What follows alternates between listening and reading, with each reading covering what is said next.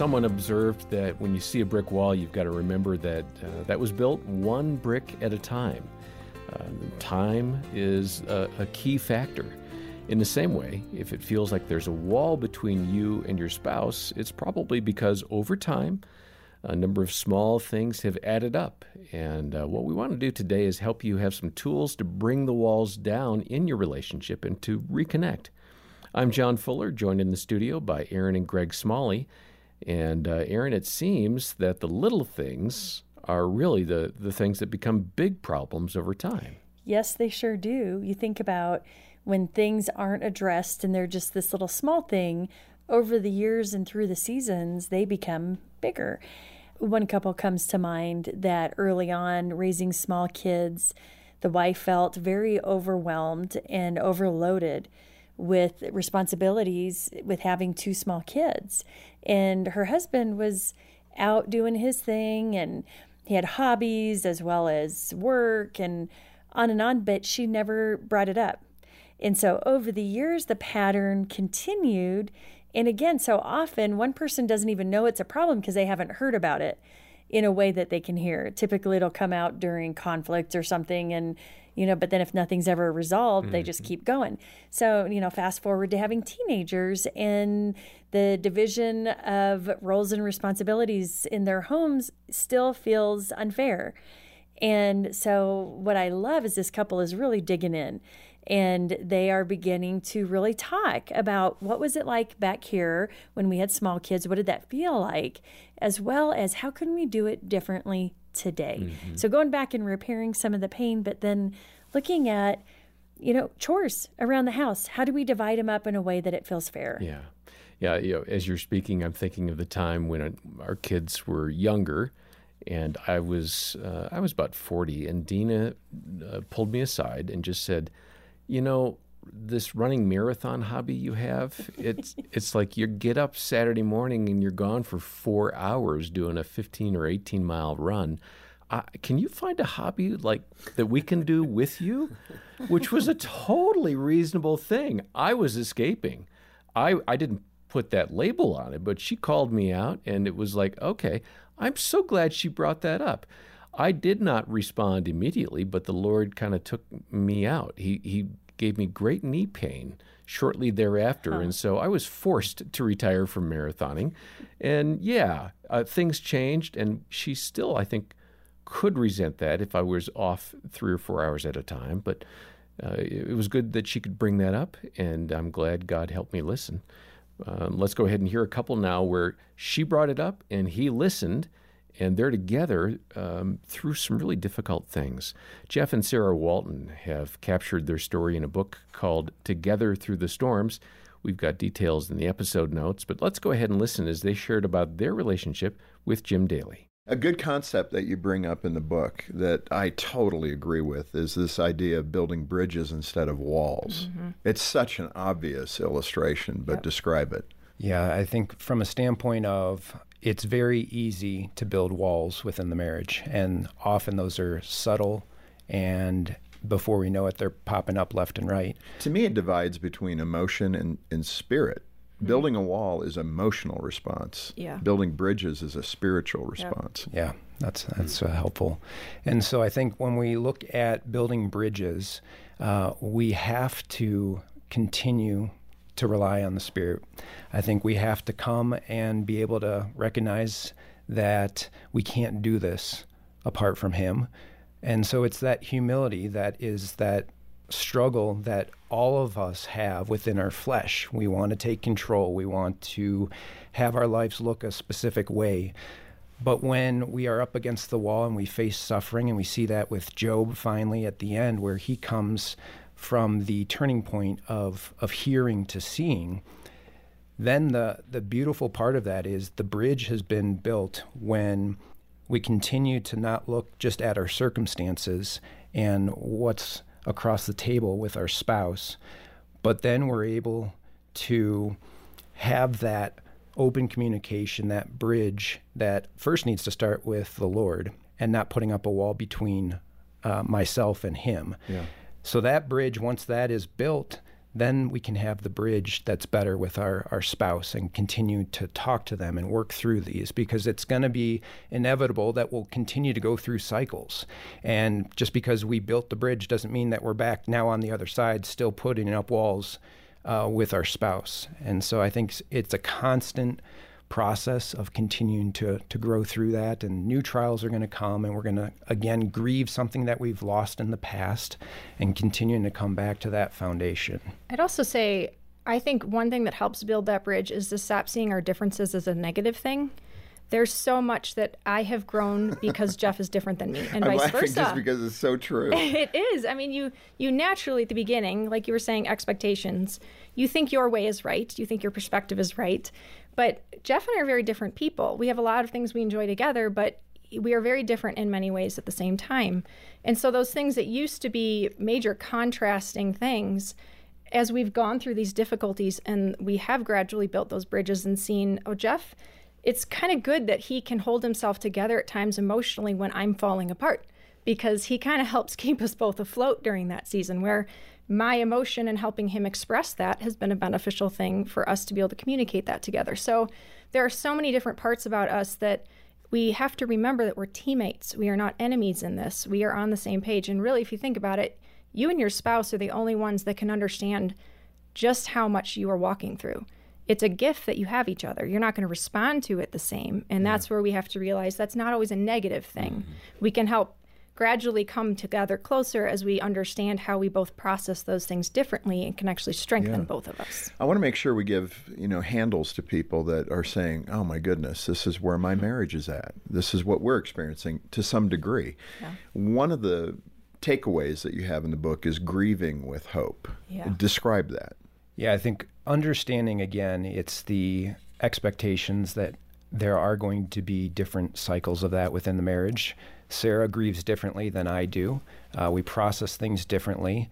And that's part of, again, working through that. It's not all pretty, and it's something that, by God's grace, we've grown in. And so when we can grieve our losses and give each other space, I think as we look at the story of Job and his three friends, his closest friends, we look at how they tried to come alongside of him and be a help. And so, as we see in chapter three, if you read through the book of Job and then the continuing chapters, I think the biggest struggle, and this kind of will come back to the, the grieving, is that his friends talk about God, but they don't talk to God. And so, the wisdom that they're giving is again kind of through their human lens. And they're not doing any help to Job as he's grieving and as he's sitting in his ash heap and it, as he just faced loss after loss after loss. The only thing that they did well was the initial seven days that they sat with him in silence, because I think that's super helpful when someone's going through something. They didn't just show up and start saying, This is where I think you're wrong. I think you must have sinned because God's disfavor against you. But they really sat with him but then after that, we see it kind of spiraling downhill. Yeah. And so when we can look at our spouse, understand that there are differences, that we're going to grieve differently, that I think can give also that space and that freedom to get back towards finding our hope in Christ. And so that process for me, which I think uh, we have a chapter on lament. So simply just put talking to God, you know, and I think that's something that I did not understand well, like that full process of it's just my nature. I think being more more res- stoic, stoic and reserved, and and just trying to push through things. But we see beautifully Job walk through that process of bringing his pain, his confusion, all of his questions to God. And he even says that, you know, that's kind of the complaining aspect of it in a healthy biblical way. It doesn't stop there, though, because that's what the world does. Worldly lament stops there. Yeah. Why? The anger, taking it on God, blaming God. But when we can move past that and bring our pain and our hope and remember back to who God is, that's the beauty of Job is mm-hmm. we don't get an answer to his question of why but yet what we come away with is a better understanding of who God is. We see God in chapter like 38 to 40 come to mind of saying, Where were you when I created?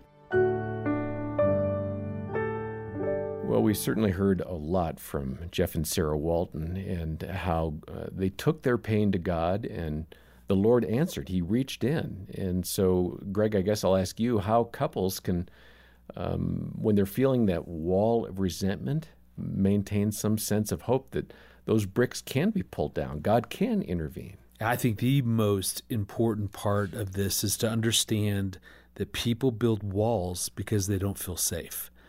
So therefore, hope comes from knowing what can I control. So if Erin has a wall up, I can either go, "Ooh, I don't like that wall. I don't like that resentment or whatever the wall is about," and go, "So I'm going to scale that wall. I'm going to climb over it. I'm going to dig under it. I'm going to bust through it." And what you're doing is you're taking someone who already feels unsafe and making them more unsafe. The wall's going to grow taller and thicker, and there'll probably be Rottweilers patrolling her wall. And, and why that's significant is that a part of creating safety in the midst of walls is to learn how to honor the wall. Mm. When when Erin and I went through a, a, a, really dark season in our marriage, and there was a big, big wall for Erin, I did everything I could to convince her to come out from behind that wall and I'm a safe person. And I wasn't honoring the fact that that she was feeling unsafe and probably in that season of my life God was growing me, but I wasn't safe. There was some stuff I was still needing to deal with. Honoring the wall was saying to Erin that I don't like this, but I know you don't feel safe and I want you to feel safe and and therefore I'm I'm gonna quit trying to tell you to take that thing down. I'm just gonna let that thing be okay. And, mm-hmm. and on the outside here, which is cold and lonely, it's not a fun place to be outside the wall. But what I'm gonna do is I'm gonna really plug into the Lord, and I'm gonna keep growing. And I the goal is how can I become a safe person, yeah. a person that that she feels that she can lower that wall versus trying to convince her that I am that was a, a hard season. And again, there's loneliness there, there's frustration. I, again, I never liked the wall, but I understood the wall and why it was up. And, and that's hope. Because what, what I did is instead of focusing on Erin and going, you need to put that wall down, you need to connect, you need to move on, yeah. you need to. Yeah, you're throwing it all at her. Right. you say that. This was me going for the Lord, going, okay, so work on me. Yeah and the more that happened, well, Erin, I won't speak for you, but I, I think you began to see some changes. There were mm-hmm. ways that maybe I was showing up differently that perhaps felt safer to you. Well, I say that behind a wall is someone who is typically peeking around the wall, seeing is it safe out there. So, person behind the wall is watching for specific things, behaviors that help them to feel safe. And so, one opportunity you had in that season was to ask me, hey, so I'm out here. I don't like being out here, but I'm honoring your wall. What would I be doing out here that would draw you towards me? What would I be doing out here that would feel safe to you? And so it's a great question to ask when you sense someone is building a wall and there's this separation, maybe closing their heart down. Ask them, okay, so I see you don't feel safe, and I, I'm going to respect that, but what would I be doing? Mm that would cause and, you and to feel safe. Yeah, and even if your spouse isn't willing to share that, because we've worked with plenty of couples over the years, and the one behind the wall is like, I ain't saying nothing. Like, there's nothing you could do that mm-hmm. make me mm-hmm. feel safe. My option and the hope comes from I can always go to the Lord and say, yes. Keep growing me. Help me to become more of the man, the husband who, who you created me to be. I'll go to counseling. I can do a lot to grow. Hopefully, that will start to feel safe yeah. For that person behind the wall. And again, you never know. I, I can't make a wall come down on its own. Like that's up to Erin. Yeah. She gets to choose. I, either I'm safe or I'm not. And that's her choice, but I can sure be working on me, and that's where true hope yeah. lies. And that's where we lean into God because ultimately we can't change on our own. We need His power and help, His Spirit, as uh, we heard from Jeff and Sarah in that clip. Well, if you're in a spot where you resonate with what we're talking about, with what you've heard today, and you want to talk to a counselor but you don't have one in your corner, uh, please know we have resources here and uh, we're a phone call away. We have a counseling team. Uh, it'd be a privilege for us to set up a free phone consultation with one of those counselors when you call 800, the letter A in the word family. Uh, our donors make it possible for us to offer this resource to you, and uh, you can find out more in the episode notes. And uh, the book by Jeff and Sarah Walton is terrific. It's called Together Through the Storms. Uh, it captures their story, it's got scripture in it, and it'll be an inspiration to you. Uh, get a copy of that from us here when you make a donation to the ministry of Focus on the Family. Uh, make a gift of any amount to us, and we'll send the book to you. Details are in the show notes. Next time, we'll hear from Dr. Juli Slattery about maintaining emotional intimacy in the empty nest years. Uh, for now, on behalf of Greg and Erin and our entire team, thanks for joining us today. I'm John Fuller, and this has been the Focus on the Family Marriage Podcast.